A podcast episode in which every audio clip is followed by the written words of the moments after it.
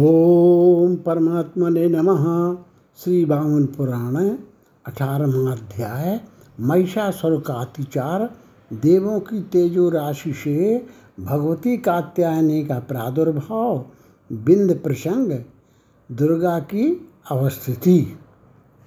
पुलस्तुवाच ततस्तु देवा महिषेण निर्दिता स्थानानि संत्यज्य शबाहनायुधा जग्मु पुरस्कृत पितामहं ते दृष्टुं तदा चक्रधरं श्रियापतिं। पुलस्त जी बोले, इसके बाद महेश द्वारा पराजित देवता अपने अपने स्थान को छोड़कर पितामह को आगे कर चक्रधारी लक्ष्मीपति विष्णु के दर्शनार्थ अपने वाहनों और आयुधों को लेकर विष्णु लोक चले गए। वहाँ जाकर उन लोगों ने गरुड़ वाहन विष्णु एवं शंकर इन दोनों देवश्रेष्ठों को एक साथ बैठे देखा। उन दोनों सिद्धि साधकों को देखने के बाद उन लोगों ने उन्हें प्रणाम कर उनसे महिषासुर की दुष्चेष्टा बतलाई।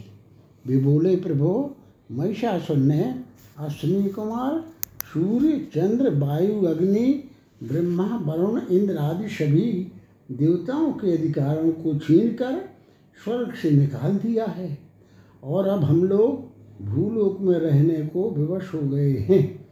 हम शरण में आए। देवताओं की यह बात सुनकर आप दोनों हमारे हित की बात बतलाएं, अन्यथा दानों द्वारा युद्ध में मारे जा रहे हम लोग अब रसातल में चले जाएंगे। इत्थम मुरारी शंकरेण श्रुत्वा बचो विलुप्त चेत सस्तान दृष्ट्वाथ चक्रे शैव कोपम कालाग्निकल्पो हरिव्यय आत्मा।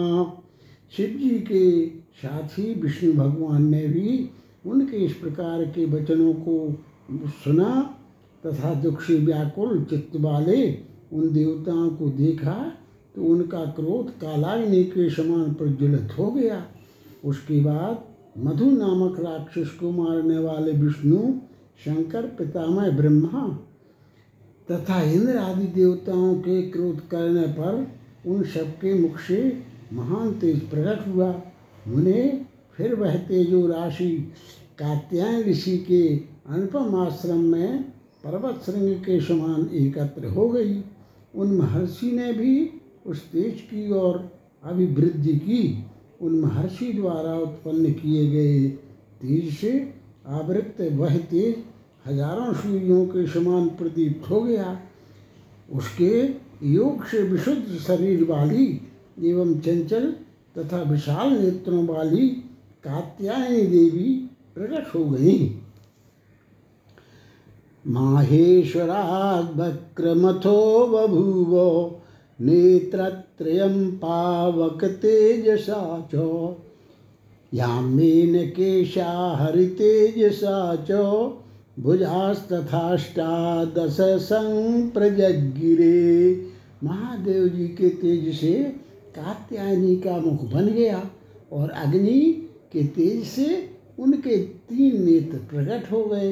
इस प्रकार यम के तेज से केश तथा हरि के तेज से उनकी 18 भुजाएं, चंद्रमा के तेज से उनके सटे हुए स्तनयुगल, इंद्र के तेज से मध्यभाग तथा वरुण के तेज से उरु जंघाएं एवं नितंबों की उत्पत्ति हुई। लोक पिता में ब्रह्मा के तेज से कमल कोश के समान उनके दोनों चरण, आदित्यों के तेज से पैरों की अंगुलियां एवं वशुओं के तेज से उनके हाथों की अंगुलियां उत्पन्न हुई। प्रजापतियों के तेज से उनके दांत तथा यक्षों के तेज से नाक, वायु के तेज से दोनों कान, शार्द के तेज से कामदेव के धनुष के समान उनकी दोनों भुहें प्रकट हुई।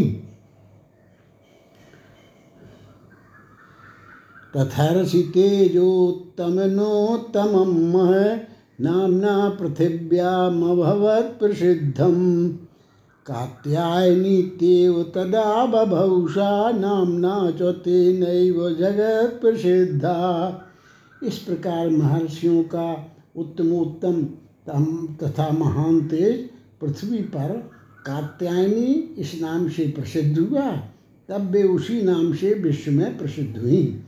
वरदानी शंकर ने उन्हें त्रिशूल, मुर्गे मारने वाले श्री कृष्ण ने चक्र, वरुण ने शंख, अग्नि ने शक्ति, वायु ने धनुष तथा सूर्य ने अक्षय बाणों वाले दो तुंगीर तरकश प्रदान किए। इंद्र ने घंटा सहित वज्र, यम ने दंड, कुबेर ने गदा, ब्रह्मा ने कमंडलू के साथ रुद्राक्ष की माला तथा काल ने उन्हें ढाल सहित प्रचंड खड़ग प्रदान किया। चंद्रमा ने चमर के साथ हार, समुद्र ने माला, हिमालय ने सिंह, विश्वकर्मा ने चूड़ा मणि, कुंडल, अर्धचंद्र, कुठार तथा पर्याप्त ऐश्वर्य प्रदान किया। गंधर्वराजो रजतानुलिप्तं पानस्य पूर्णं सदृशं च भाजनं भुजंगहारं भुजगेश्वरोऽपि अम्लान पुष्पामृतभासजं च। गंधर्वराज ने उनके अनुरूप रजत का पूर्ण पान मध्य पात्र, नागराज के भुजंगहार तथा ऋषियों ने कभी ना कुमलाने वाले पुष्पों की माला प्रदान की। उसके बाद श्रेष्ठ देवताओं ने देवताओं के ऊपर अत्यंत प्रसन्न होकर त्रिनेत्रा कात्यायनी ने उच्च अट्टहास किया। इंद्र, विष्णु, रुद्र, चंद्रमा, वायु, अग्नि तथा सूर्य आदि श्रेष्ठ देव उनकी स्तुति करने लगे। योग से विशुद्ध देह वाली देवों से पूजित देवी को नमस्कार है। वे निद्रा रूप से पृथ्वी में व्याप्त हैं। वे ही तृष्णा, कृपा, क्षुधा, भयदा, कांति, श्रद्धा, स्मृति, पुष्टि, क्षमा, छाया, शक्ति, लक्ष्मी, वृत्ति, दया, भ्रांति तथा माया हैं। ऐसी कल्याणमयी देवी को नमस्कार है।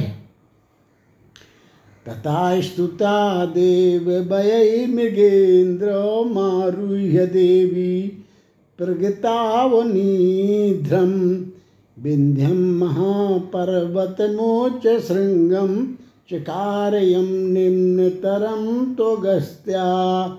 फिर देवताओं के इस प्रकार प्रार्थना करने पर भी देवी सिंह पर आरूढ़ होकर विंध्य नाम के उस ऊंचे श्रृंग वाले महान पर्वत पर गईं, जिसे अगस्त मुनि ने अति निम्न कर दिया था। नारदवाच किमर्थमंद्रिम भगवान अगस्त तम निम्न श्रृंगम कृतवान महर्षि कस्मै कृते केन च कारणेन एतद् वदस्वामलसत्त्वभृत्ते। नारद जी ने पूछा, शुद्धात्मन पुरस्त जी, आप यह बतलाएं कि भगवान अगस्त महर्षि ने उस पर्वत को किसके लिए एवं किस कारण से निम्न श्रृंग वाला कर दिया। पुलस्त्वाच पुरा हि विंधेन दिवाकरस्य गतिरुद्धा गगनेचरस्य रविस्तथा कुंभभवं समेत्य होमावशाने वचनम प्रभाषे। पुरस्त जी ने कहा, प्राचीन काल में विंध्य पर्वत ने अपने ऊंचे शिखरों से आकाशचारी सूर्य की गति को अवरुद्ध कर दिया था।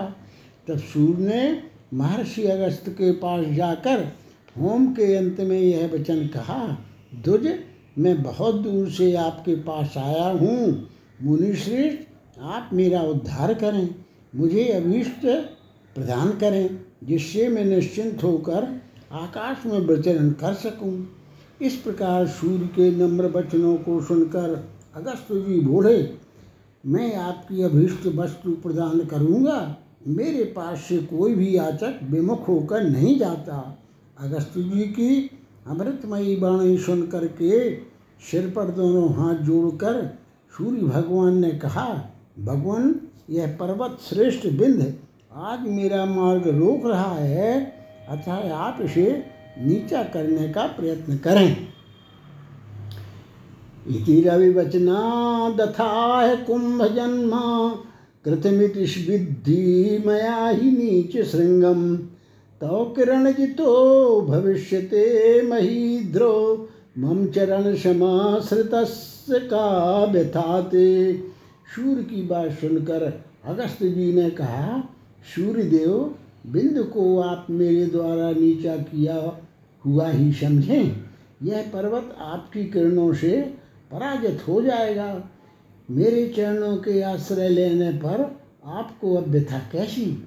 वृद्ध शरीर वाले महर्षि अगस्त जी ऐसा कहकर विनम्रतापूर्वक भक्ति से सूर्य की स्तुति करने के बाद दंडक को छोड़कर विंध्य पर्वत के निकट चले गए।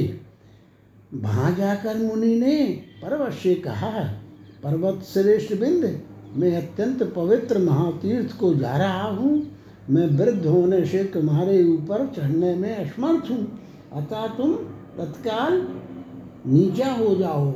मुनि श्रेष्ठ अगस्त के ऐसा कहने पर विंध्य पर्वत निम्न शिखर वाला हो गया। तब महर्षि श्रेष्ठ अगस्त जी ने विंध्य पर्वत पर चढ़कर विंध्य को पार कर लिया और तब उससे कहा, यावन्न भूयो निजमाब्रजामि महाश्रयं धौत वपुषु तीर्थात् त्वया न तावत् त्वय वर्धितव्यं नो चेत् विषप्येष्यं महमवाज्ञा नो चेत् विषप्येष्य है मवाज्ञयाते। मैं जब तक पवित्र तीर्थ से स्नान कर पुनः अपने महान आश्रम में ना लौटूं तब तक तुम्हें नहीं बढ़ना चाहिए, अन्यथा अवज्ञा करने के कारण मैं तुम्हें घोर श्राप दे दूंगा।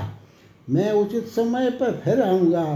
ऐसा कहकर भगवान अगस्त सहसा दक्षिण दिशा की ओर चले गए तथा वहीं रह गए। मुनि ने महाविशुद्ध स्वर्णम तोरणों वाले अति रमणीय आश्रम की रचना की एवं उसमें विदर्भ पुत्री लोपा मुद्रा को रखकर स्वयं अपने आश्रम को चले गए।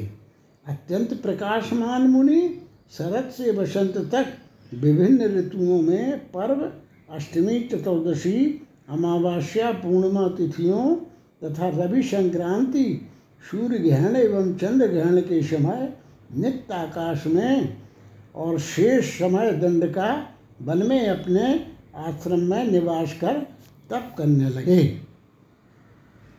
बिंदोपि दृष्ट्वा गगने महाश्रमं वृद्धिं नयाते व भयान् महर्षि नासौ निवृत्तेति मतिं विधाय निशासन स्थितो नीचतलाग्र श्रृंगा।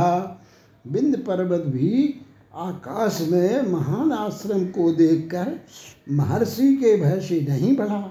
वे नहीं लौटे हैं ऐसा समझकर वह अपना शिखर नीचा किए हुए अब भी वैसे ही स्थित है। हे महर्षि, इस प्रकार अगस्त को महान पर्वतराज बिंद को नीचा कर दिया। देवाश्च सिद्धाश्च महोरगाश्च विद्याधरा भूत गणाश्च सर्वे सर्वाप्य सरसो सरोभि प्रतिरामयन्तः कात्यायनीं तस्तुरपेत शोकाः। उसी के शिखर के ऊपर मुनियों द्वारा संस्तुता दुर्गा देवी दानवों के विनाश के लिए स्थित हुई और देवता, सिद्ध, महानाग, अप्सराओं के शत, विद्याधर एवं समस्त भूतगण इनके बदले कात्यायनी देवी को प्रसन्न करते हुए निशोक होकर उनके निकट रहने लगे। इति श्री वामन पुराणे 18वां अध्याय संपन्नम। 19वां अध्याय। चंडमुंड द्वारा महिषासुर से भगवती कात्यायनी के सौंदर्य का वर्णन महिषासुर का संदेश और युद्धोपक्रम। पुलस्तुवाच ततस्तु तां तत्र तदा वसन्तीं कात्यायनीं शैलवरस्य श्रृंगे अपश्यतां दानवसत्तमौ द्वौ कन्नश्च मुण्डश्च तपस्विनीताम्। पुलस्त जी ने कहा, उसके बाद उस श्रेष्ठ पर्वत शिखर पर निवास करने वाली उन तपस्विनी कात्यायनी दुर्गा को चंड और मुंड नाम के दो श्रेष्ठ दानवों ने देखा, और देखते ही पर्वत से उतरकर वे दोनों असुर अपने घर चले गए। फिर उन दोनों दूतों ने दैत्यराज महिषासुर के निकट जाकर कहा, असुरेंद्र, आप इस समय स्वस्थ तो हैं, आइए हम लोग विंध्य पर्वत पर चलकर देखें। वहाँ सुर सुंदरियों में अत्यंत सुंदर श्रेष्ठ लक्षणों से युक्त एक कन्या है। उस तन्वी सूक्ष्म देह वाली ने केश पाश के द्वारा मेघों को, मुख के द्वारा चंद्रमा को, तीन नेत्रों द्वारा तीनों गार्हपत, दक्षिणाग्नि, आवाहिनी अग्नियों को और कंठ के द्वारा शंख को जीत लिया है। उसकी शोभा और तेज ये फीके पड़ गए हैं। स्तनौ सुवृत्तावत मग्रचूचकौ स्थितौ विजित्तेव गजस्य कुम्भौ त्वां सर्वजेतारमिति प्रतर्क्यं कुचौ स्मरेणैव कृतौ सुदुर्गौ। उसके मग ने चूचक वाले वृत्त सुडोल गोले स्तन हाथी के गंडस्थलों को मात कर रहे हैं। मालूम होता है कि कामदेव ने अपने को सर्वविजयी समझकर आपको परास्त करने के लिए उसके दो कुछ रूपी दो दुर्गों की रचना की है। शस्त्र सहित उसकी मोटी परग के समान 18 भुजाएं इस प्रकार सुशोभित हो रही हैं मानो आपका पराक्रम जानकर कामदेव ने यंत्र के समान उसका निर्माण किया है। दैत्येंद्र, त्रिबली से तरंगायमान उसकी कमर इस प्रकार सुशोभित हो रही है मानो वह भयार्त तथा अधीर कामदेव का आरोहण करने के लिए सोपान हो। असुर उसके पीन कुचों तक की है लोमावली इस प्रकार सुशोभित हो रही है मानो आरोहण करने में आपके भय से कातर कामदेव श्वेत प्रभाव हो। नाभिर गंभीरा सुतराम विभाति प्रदक्षिणाश्या परिवर्तमाना तस्यैव लावण्य गृहस्य मुद्रा कंदर्पराज्ञा स्वमेव दत्ता। उसकी गंभीर दक्षिणावर्तना भी ऐसी लगती है मानो कंदर्प ने स्वयं ही उस सौंदर्य ग्रह के ऊपर मोहर लगा दी है। मेखला से चारों ओर आविष्टित उस मृगनयनी का जगन बड़ा सुंदर सुशोभित हो रहा है। उसे हम राजा काम का प्रकार से हर दीवारियों से गुप्त सुरक्षित दुर्गम नगर मानते हैं।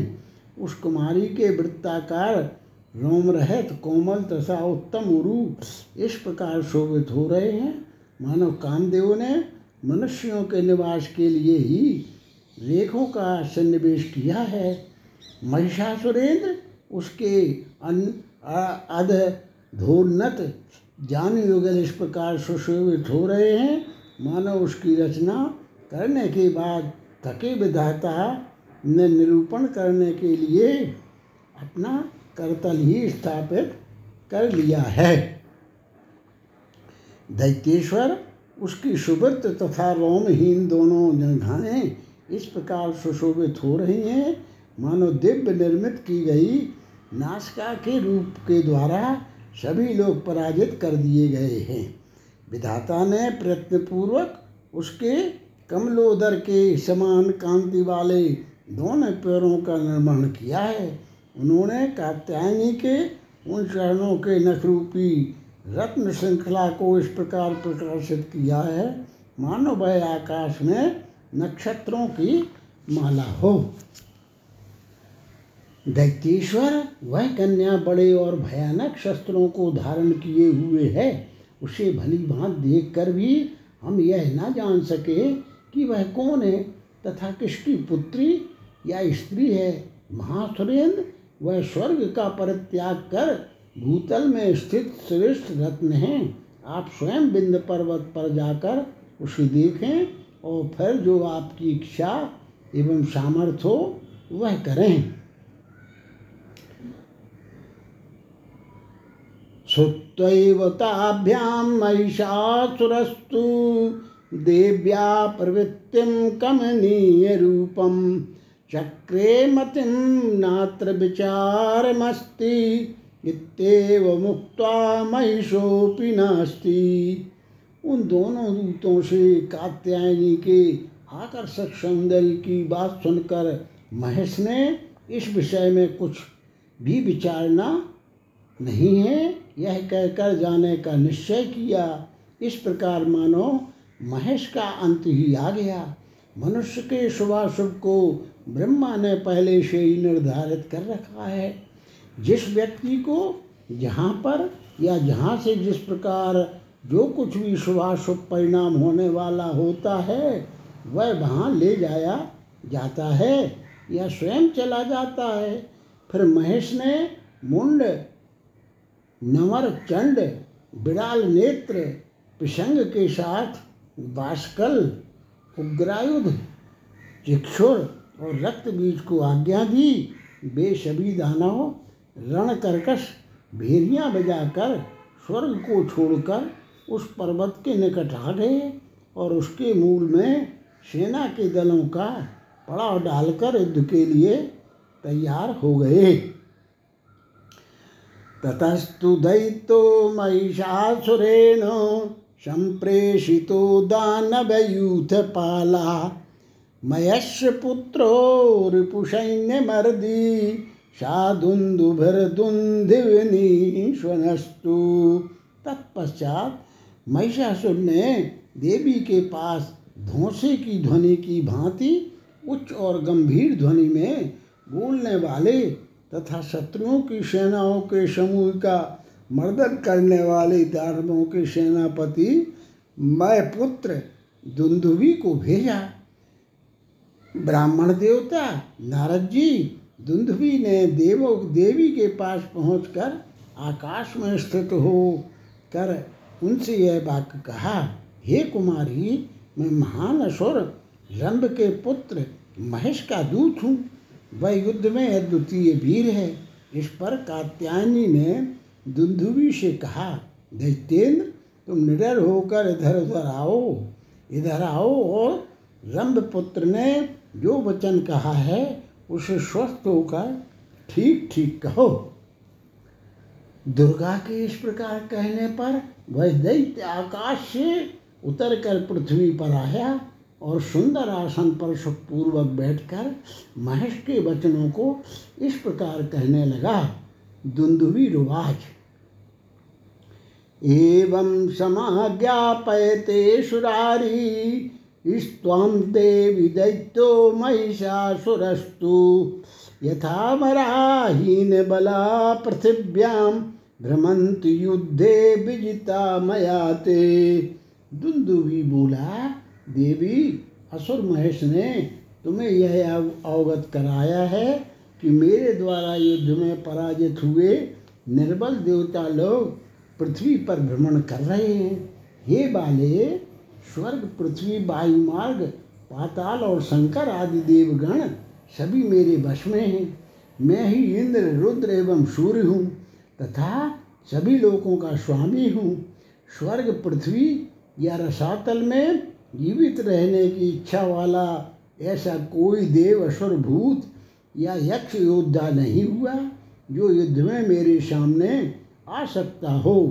और भी सुनो, पृथ्वी, स्वर्ग या पाताल में जितने भी रत्न हैं उन सबको मैंने अपने पराक्रम से जीत लिया है और अब वे मेरे पास आ गए हैं। अतः अबोध बालिके, तुम कन्या हो और स्त्री रत्नों में श्रेष्ठ हो। मैं तुम्हारे लिए इस पर्वत पर आया हूँ, इसलिए मुझ जगतपति को तुम स्वीकार करो, मैं तुम्हारे योग्य सर्वथा समर्थ पति हूँ। पुलस्तवाच इत्येव मुक्ता द्वितीयेन दुर्गा कात्यायनी प्राह मयस्य पुत्रम सत्यम प्रभुर दानवराट पृथिव्याम सत्यम च युद्धे विजितामराश्च।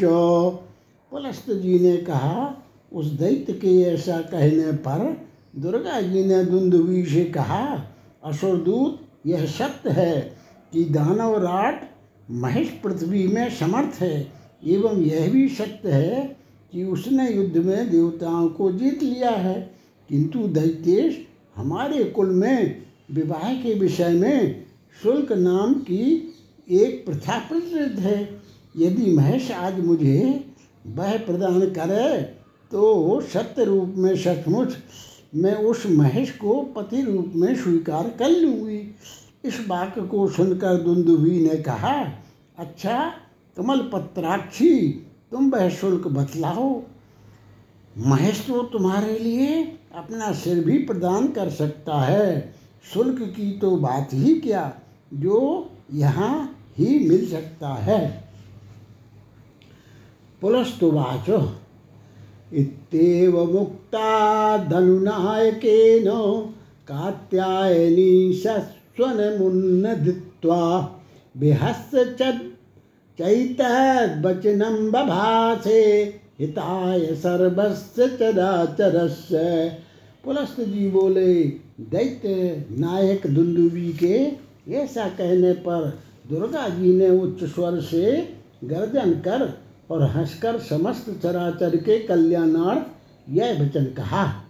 श्री देव्युवाच कुलेश्मदीये शुणु दैत्य शुल्कम कृतम हि यत् पूर्वतरै प्रसै है युजीषते अस्मत् कुल जाम्रणाग्रे तस्या सभर्तापि भविष्यतीति। श्री देवी जी ने कहा, दैत्य पूर्वजों ने हमारे कुल में जो शुल्क निर्धारित किया है उसे सुनो। वह यह है कि हमारे कुल में उत्पन्न कन्या को जो बल से युद्ध में जीतेगा वही उसका पति होगा। पुलस्तवाच एतत् श्रुत्वा वचनं देव्या दुंदुभिर्दानवेश्वरा गत्वा निवेदयामास महिषाय यथा तथम। पुलस्त जी ने कहा, देवी का यह बात सुनकर दुंदुभी ने जाकर महिषासुर से इस बात को ज्यों का त्यों निवेदित कर दिया। सचाभ्यगान महातेजा सर्वदैत्यपुरासरा आगत्य बिंद शिखरम योदुकामा सरस्वती। उस महातेजस्वी दैत्य ने सभी दैत्यों के साथ युद्ध में देवी को पराजित कर उसका पति बनने के लिए प्रयाण किया एवं सरस्वती देवी से युद्ध करने की इच्छा से विंध्याचल पर्वत पर पहुंच गया। ततः सेनापतिर्दैत्यस्य चिक्षुरो नाम नारद सेनाग्रगामिनं चक्रे नामरम नाम दानवम।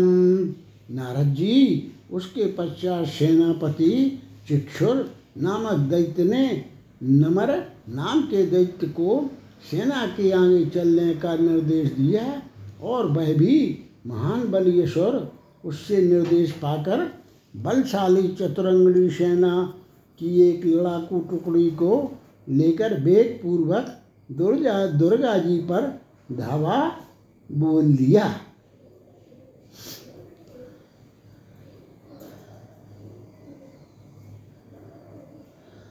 तमापतंतं वीक्षाथो देवा ब्रह्म पुरोगमा ऊचुर्वाक्यं महादेवीं बर्मेहा बंध चाम्बिके।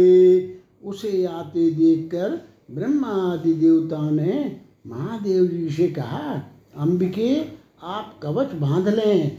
उसके बाद देवी ने देवताओं से कहा, देवगण मैं कवच नहीं बांधूंगी, मेरे सामने ऐसा कौन अधम दानव है जो यहाँ युद्ध में ठहर सके।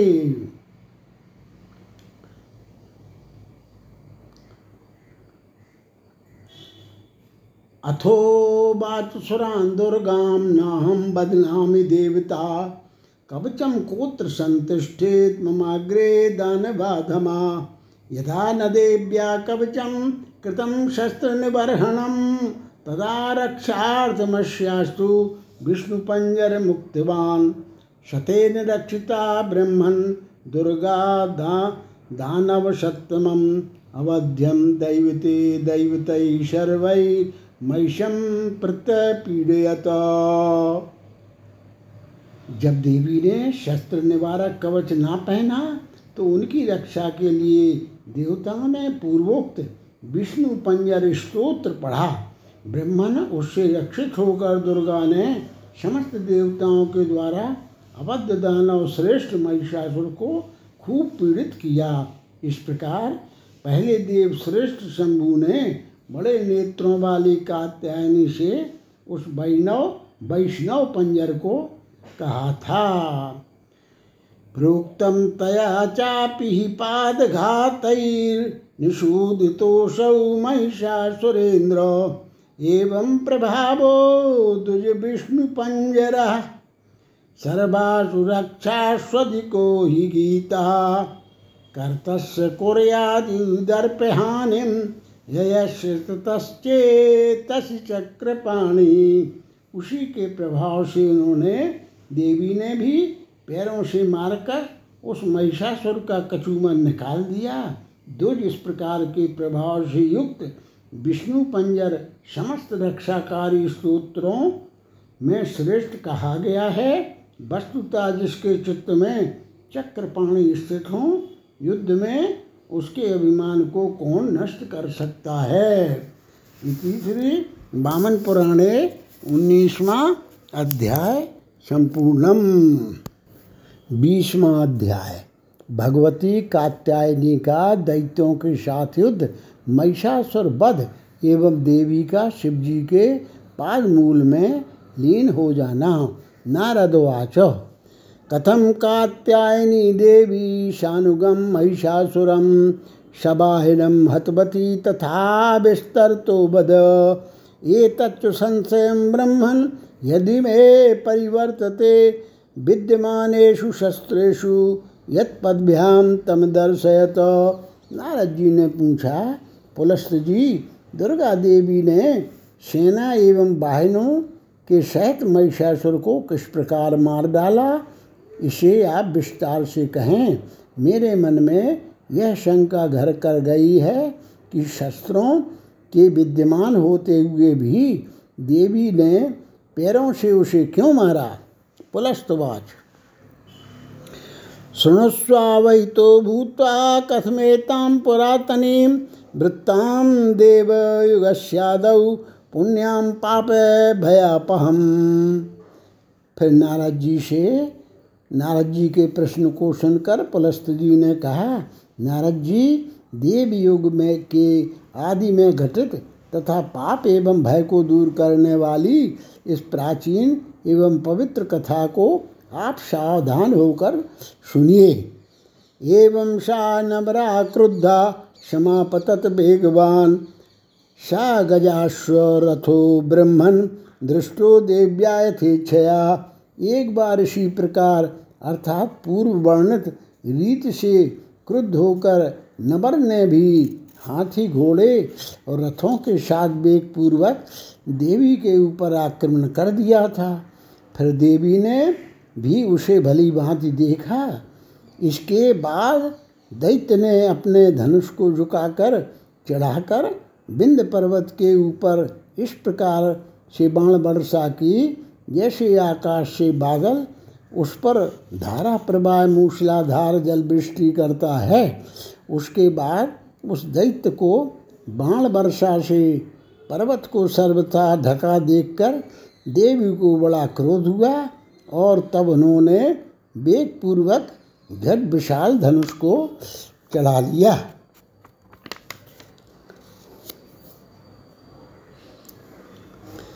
तद्धनुर्दानवो दानवे सैन्ये दुर्गया न मे तंबलात् सुवर्णपृष्ठं विभवौ विद्युदम्बूधरेश्वो। श्री दुर्गा जी द्वारा चढ़ाया गया सोने की पीठ वाला वह धनुष दानवी सेना में इस प्रकार चमक उठा जैसे बादलों में बिजली चमकती है। बाणौसुर रिपूनन्यान खड़गे नान्यान सुभ्रता गदया मुसले नान्याम चर्मणान्यान पातयत। शुभ्र व्रत वाले नारद जी श्री दुर्गा देवी जी ने कुछ दैत्यों को बाणों से, कुछ को तलवार से, कुछ को गदा से, कुछ को मूसल से और कुछ दैत्यों को ढाल चलाकर ही मार डाला। काल के समान देवी के सिंह ने भी अपनी गर्दन के बालों को झाड़ते हुए अकेला ही अनेकों दैत्यों का संहार कर डाला। देवी ने कुछ दैत्यों को वज्र से आहत कर दिया, कुछ दैत्यों को के वक्षस्थल को शक्ति से फाड़ डाला, कुछ के गर्दन को हल से विदीर्ण कर कुछ को फरसे से काट डाला, कुछ के सिर को दंड से फोड़ दिया तथा कुछ दैत्यों के शरीर के संधि स्थानों को चक्र से छिन्न भिन्न कर दिया। कुछ पहले ही चले गए, कुछ गिर गए, कुछ मूर्छित हो गए और कुछ युद्धभूमि छोड़कर भाग गए। ते बध्यमाना रौद्र्या दुर्गया दैत्य दानवा कालरात्रं मन्यमाना दुद्रुबुर भय पीड़िता। भयंकर रूप वाली दुर्गा द्वारा मारे जा रहे दैत्य एवं दानव भय से व्याकुल हो गए तथा वे उन्हें कालरात्रि के समान मानते हुए डर से भाग चले। सेना के अग्र प्रधान भाग को नष्ट तथा अपने सम्मुख दुर्गा को स्थित देखकर नगर नमर मतवाले हाथी पर चढ़कर आगे आया। उस दानव ने युद्ध में देवी के ऊपर शक्ति से कसकर प्रहार किया एवं सिंह के ऊपर त्रिशूल चलाया, किंतु देवी ने उन दोनों अस्त्रों को आते देख हुंकार से ही उन्हें भस्म कर डाला। इधर नमर के हाथी ने सूंड से सिंह की कमर पकड़ ली।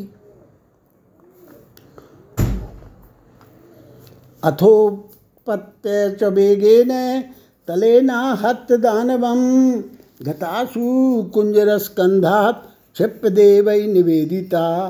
इस पर सिंह ने तेजी से उछलकर नम्र दानव को पंजे से मारकर उसके प्राण ले लिए और हाथी के कंधे से उसे नीचे गिराकर देवी के आगे रख दिया।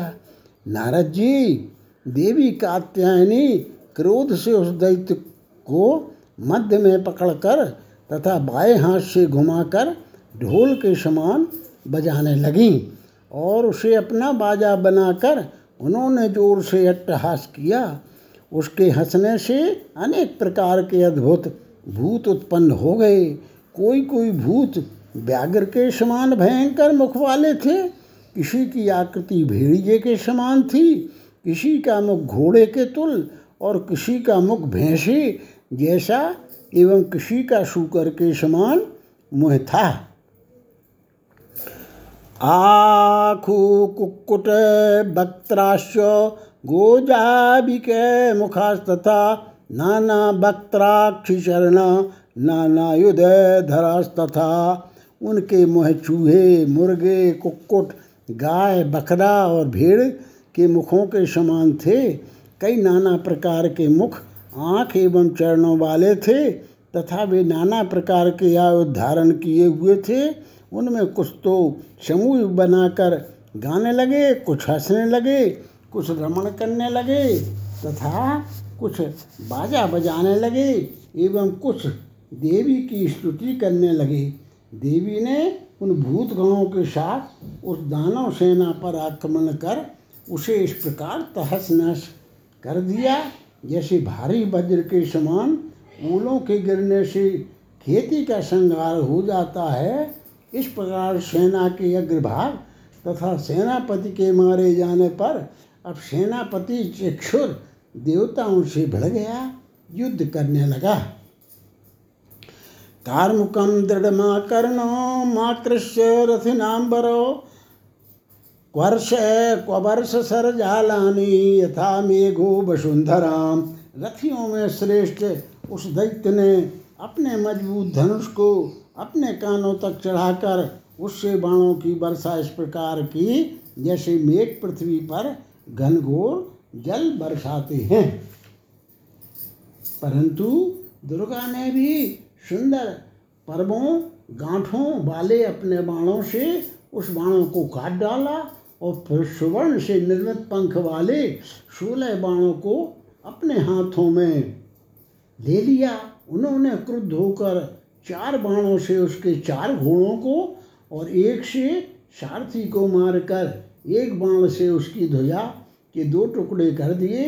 फिर अंबिका ने 1 बाण से उसके बाण सहित धनुष को काट डाला। धनुष कट जाने पर बलवान चक्षुर ने ढाल और तलवार उठा ली। तम खड़गम चर्मणा सार्धम दैत्याधुन्वतो बलात् सरैश्चतुर्भिश्चिच्छेद तथा शूलम समाददे।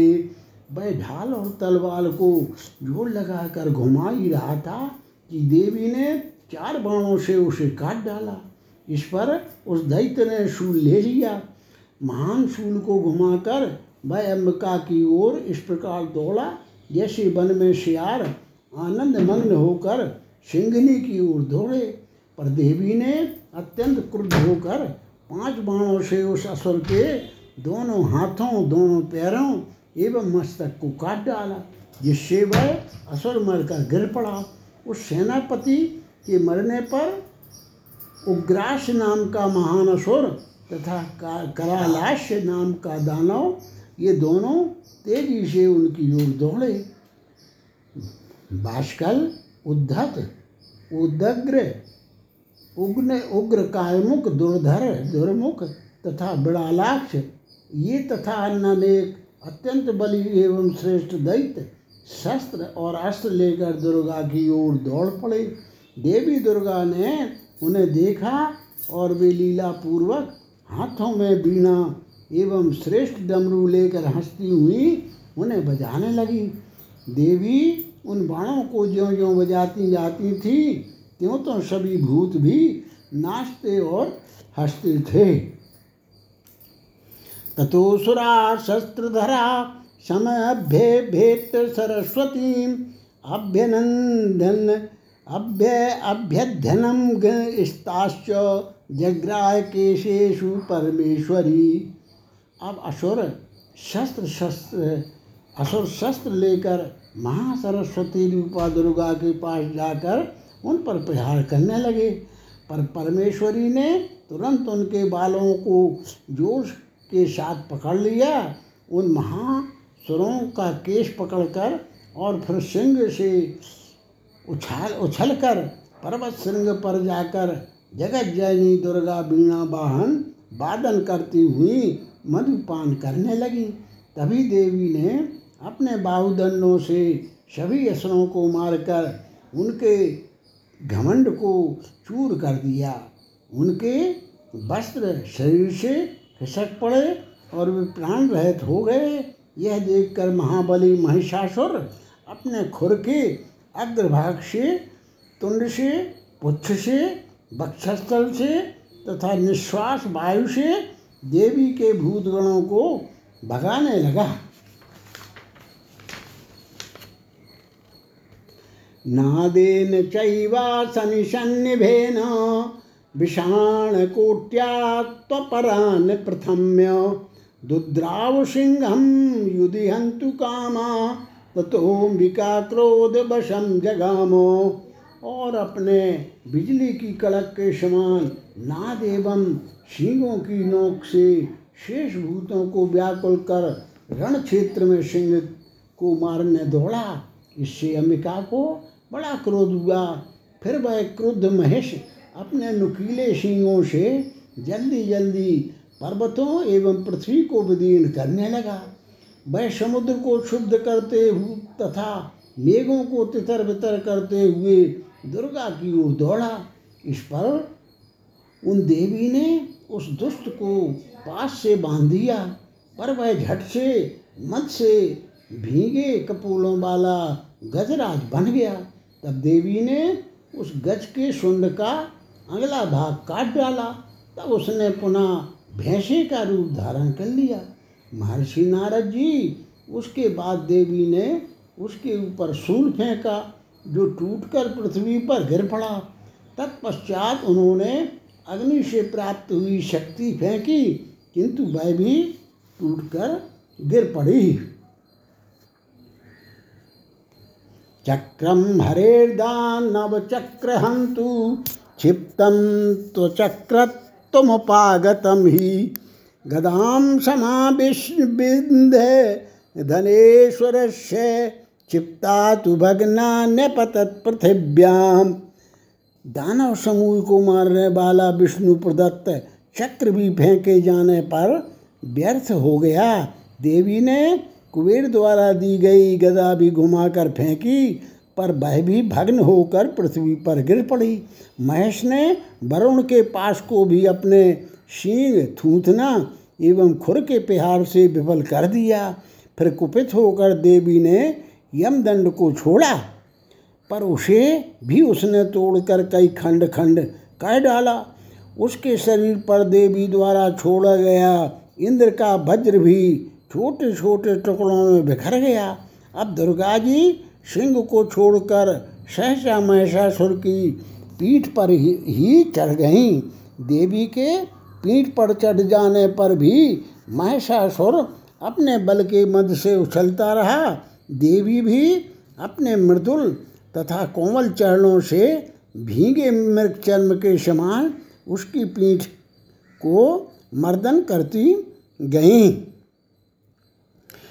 समृद्धमानो धरणी धराभो देव्या बलिहीन बलो बभूव ततो सशूलेन विभेद कंठम तस्मात् पुनः खड्गधरो विनिर्गता।